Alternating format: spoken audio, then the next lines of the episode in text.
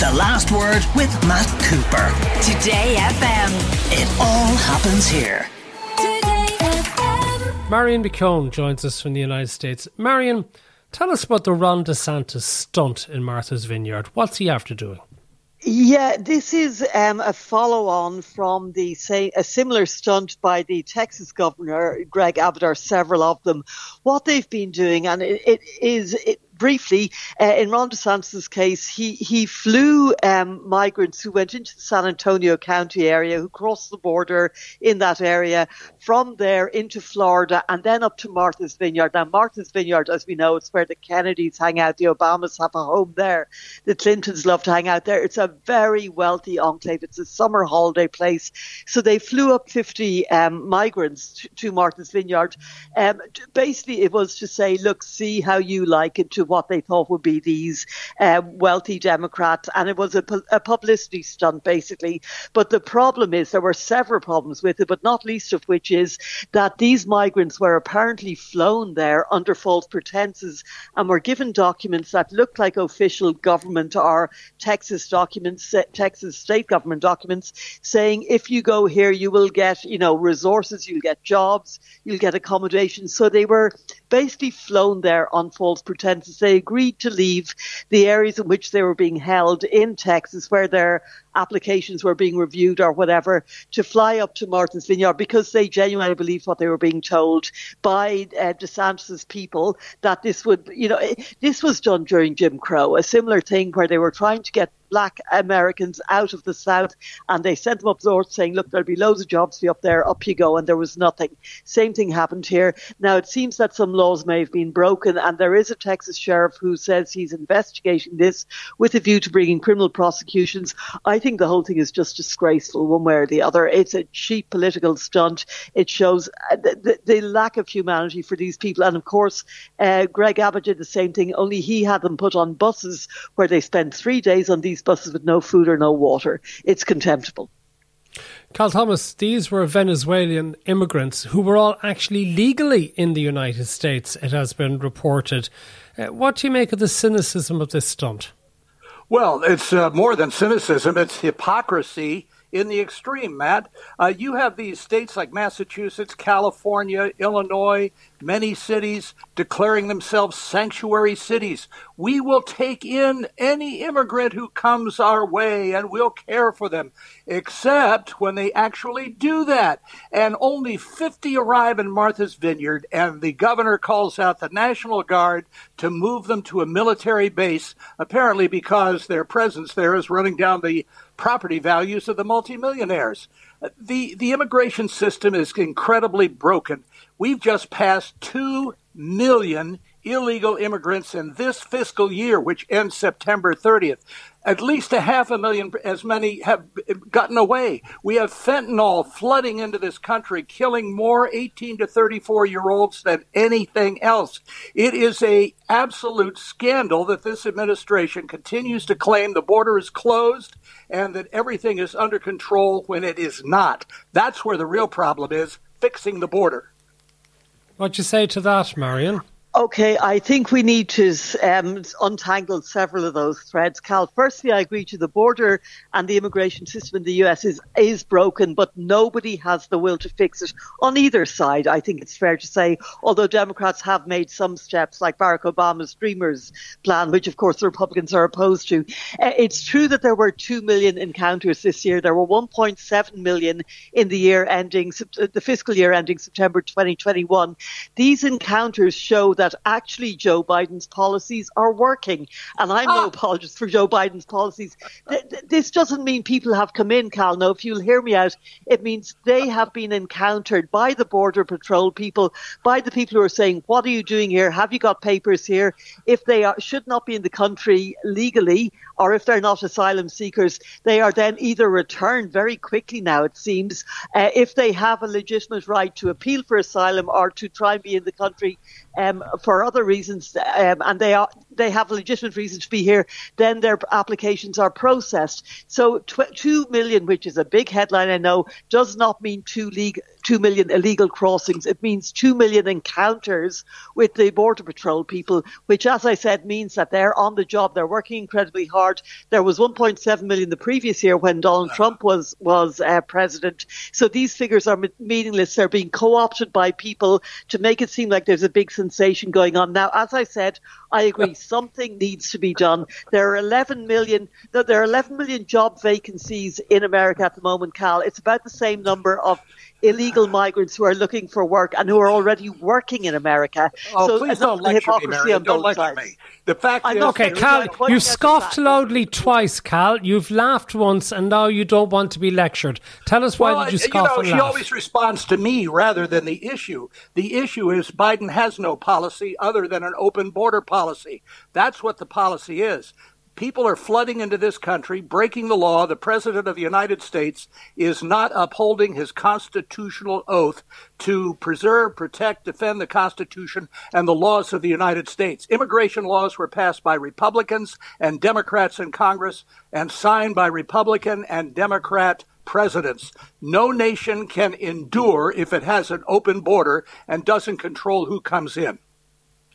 There, it doesn't have an open border. There is no open border, and I'm yes, not lecturing you, Cal. And I resent the suggestion that I am. I am merely stating the facts. If you take that as lecturing, I'm sorry. It's not a fact, Marion. You're, you're just not it watching. It is a fact. Pictures. The border's open. People are pouring into the this border is illegally. not open. Cal, when you say the border is open, it suggests that there's nobody down there manning the border, that anybody can come in. That's just not the case. They're That's overwhelmed. The you talk to the border patrol down there; they say they can't keep up with all the mass of humanity coming into this country. Well, they've kept up with two million people. I would say they're doing no. their jobs and they're doing them well. And because they've been given additional resources under the Biden administration, they've been given additional resources, resources they didn't have when Trump was president, because he was too busy okay. with stunts like the border wall. Let's give you both an opportunity to catch your breath and let's hear some of the highlights of President Joe Biden's big set piece CBS interview at the weekend.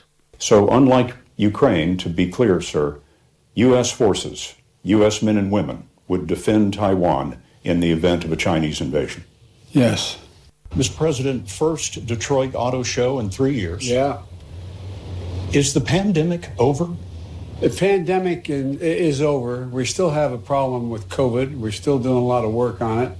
Uh, it's but the pandemic is over. If you notice, no one's wearing masks. Everybody seems to be in pretty good shape. Sir, are you committed to running again? And it's much too early to make that kind of decision. You say that it's much too early to make that decision. I take it the decision has not been made in your own head. Look, my intentions, I said to begin with, is that I would run again. But it's just an intention. But is it a firm decision that I run again? That remains to be seen. Mr. President, some people ask whether you are fit for the job. And when you hear that, I wonder what you think. Watch me.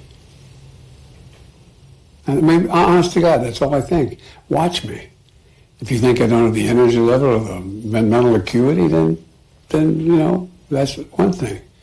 It's another thing of just watch and, you know keep my schedule, do what I'm doing. I, I think that uh, you know uh, I don't when I sit down with our NATO allies and keep them together. I don't have them saying, "Wait a minute, how, how old are you? What are you? What they say?" You know, I mean, it's a matter of you know that old expression: the proof of the pudding's in the eating. Okay, Cal Thomas, you've been calling his mental acuity into question. It was an hour long interview in which he dealt with all the questions.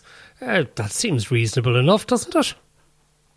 Matt, listen to the slurred words. We do watch him. He has taken more time off from this job, going for days and sometimes a week or more in Delaware out of sight. This is the first interview he has done in seven months.